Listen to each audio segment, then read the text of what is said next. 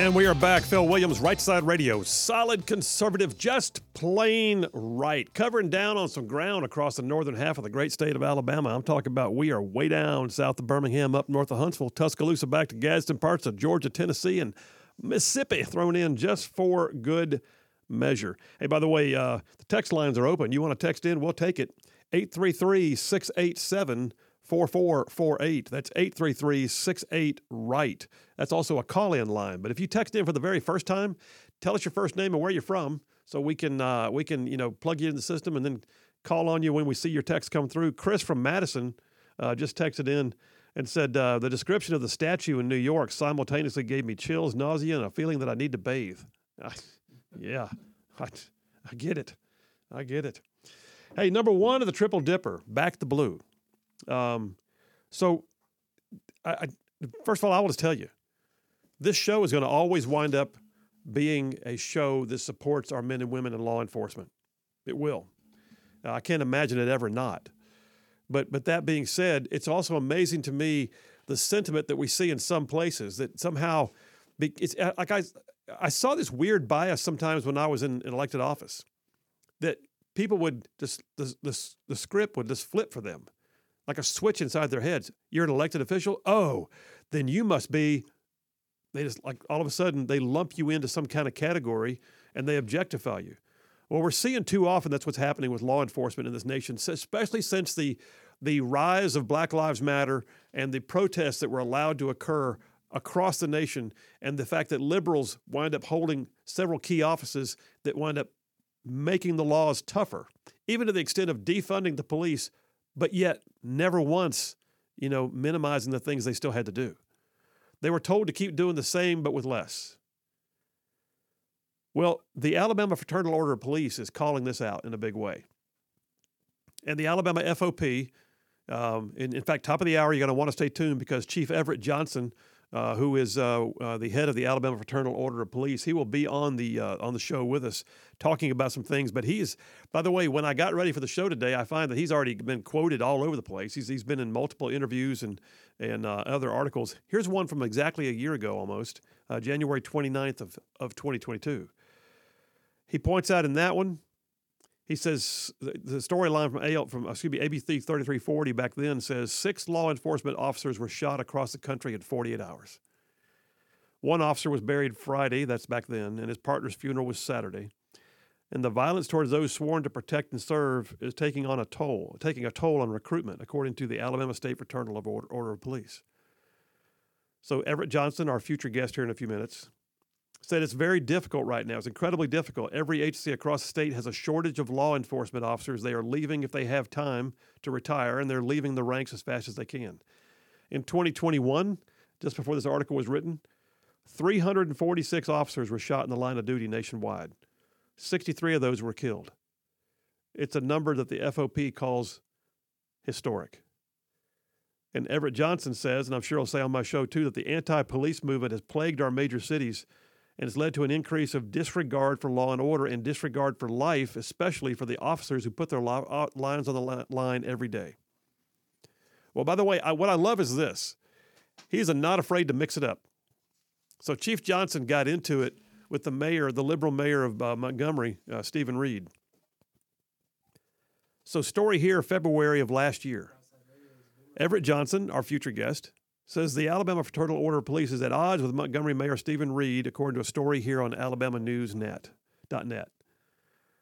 Says as we continue to see crime increase in Montgomery, the city is working to find a resolution. They're implementing long-term effects or efforts, working to increase bails, the development of crime prevention. But here's the thing: Mayor Reed, and remember, when you're in charge, man, your words matter. Mayor Reed comes out and goes, "We can't look for the short-term fix.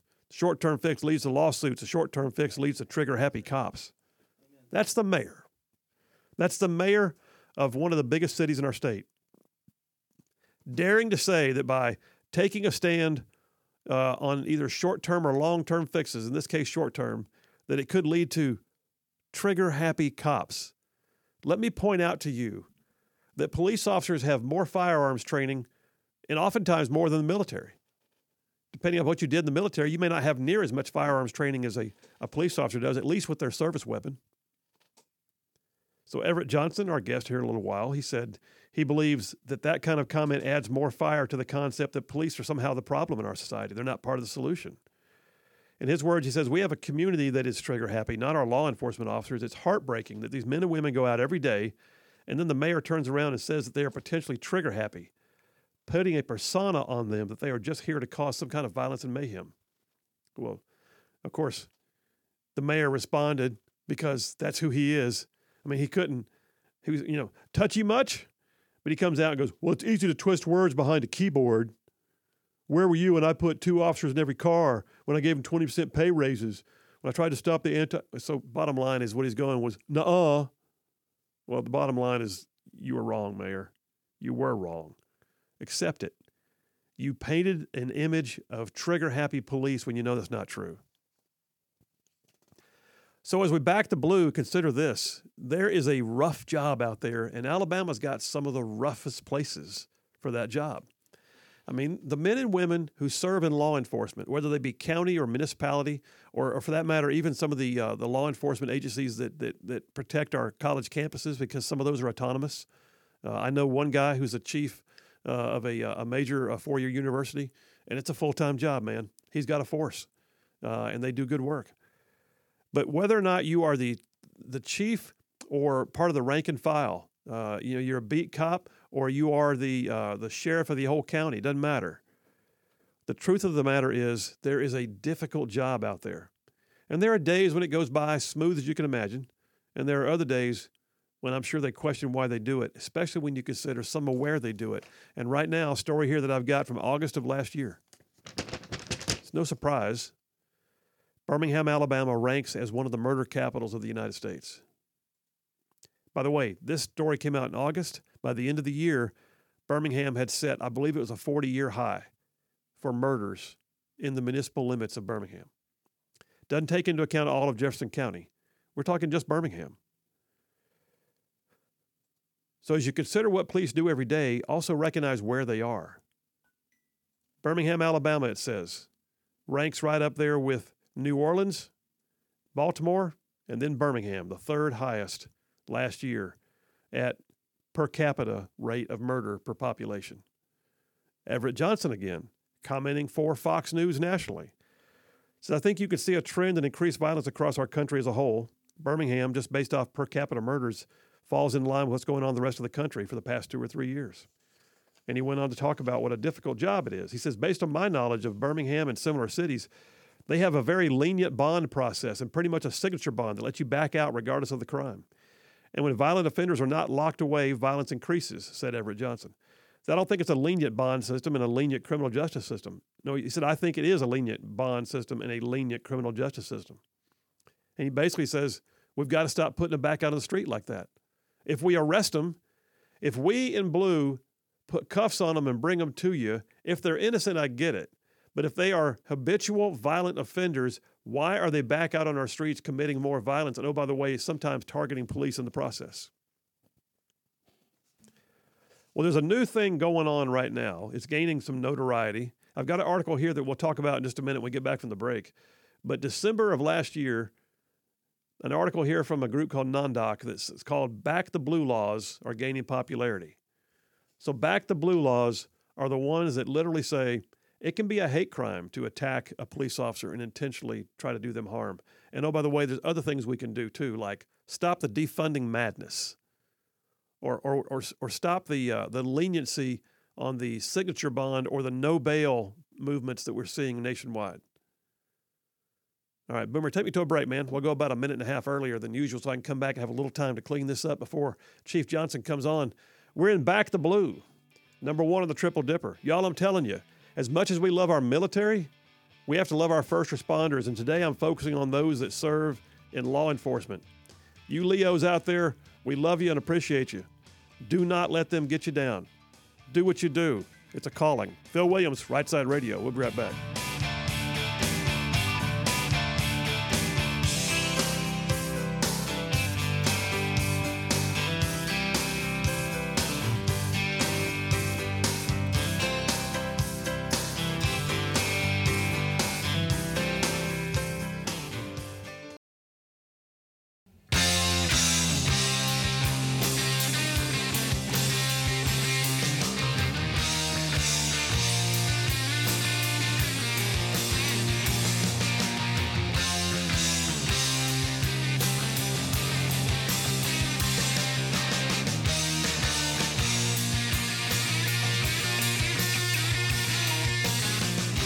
And we are back. Phil Williams, Right Side Radio. Solid, conservative, just plain right. Saving the world one soundbite at a time.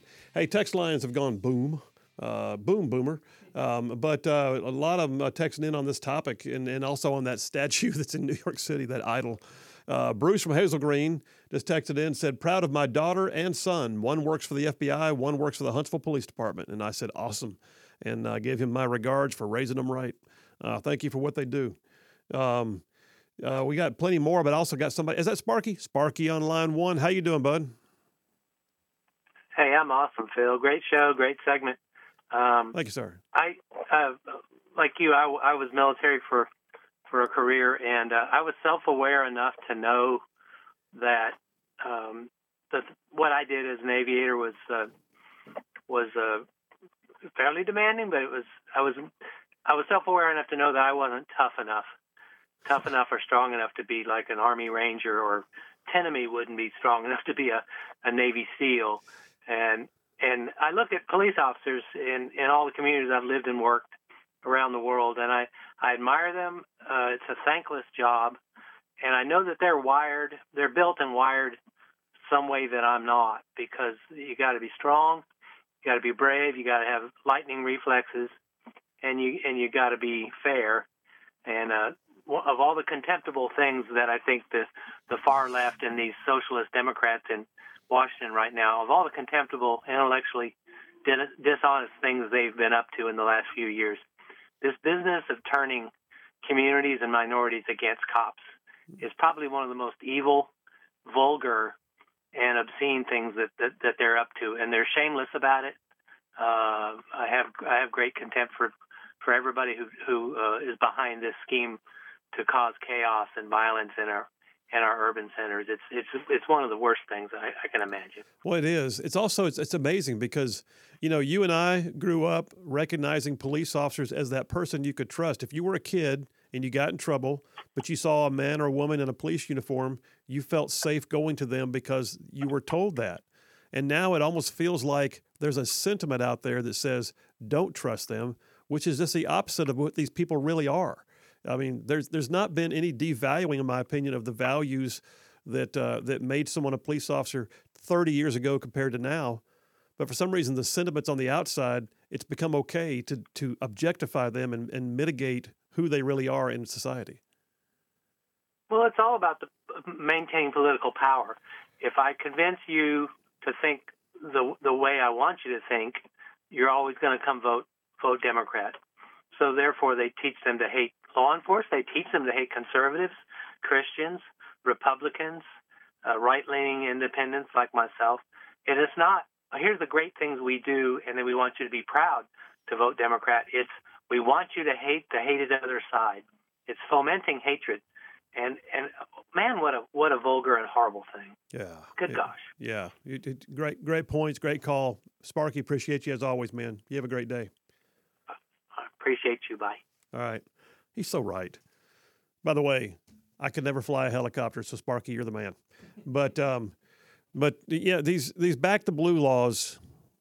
I think it's important that we look at this. I mean, there were times when uh, I would be in Montgomery and we were looking at state laws to benefit veterans, and there was a period of time there where I felt like every day somebody was bringing another. Let's do this for a veterans bill. It, it got a little bit like to the point that I would go, you know. I get it, man. I'm not going to vote against it, but we don't have to have all this stuff. We we love what we did. We're proud of what we did. But you don't have to keep saying and and and here's another thing for you in the law. Like here's another you get a free pass on this and you get uh, a, a, tax benefit on that and okay, great, but um but you know what though? There are times when we have to go down there and protect men and women or provide opportunities for them to do their jobs better. And when we continue to watch people get out of jail free, despite what the police officers had to do to get them to the jail in the first place, or for that matter, we, we don't have stiff enough penalties, or we don't make it worth the while to uh, be recruited into the force. Listen, we got to do these things. And, and so the whole defund the police movement has been shocking to me.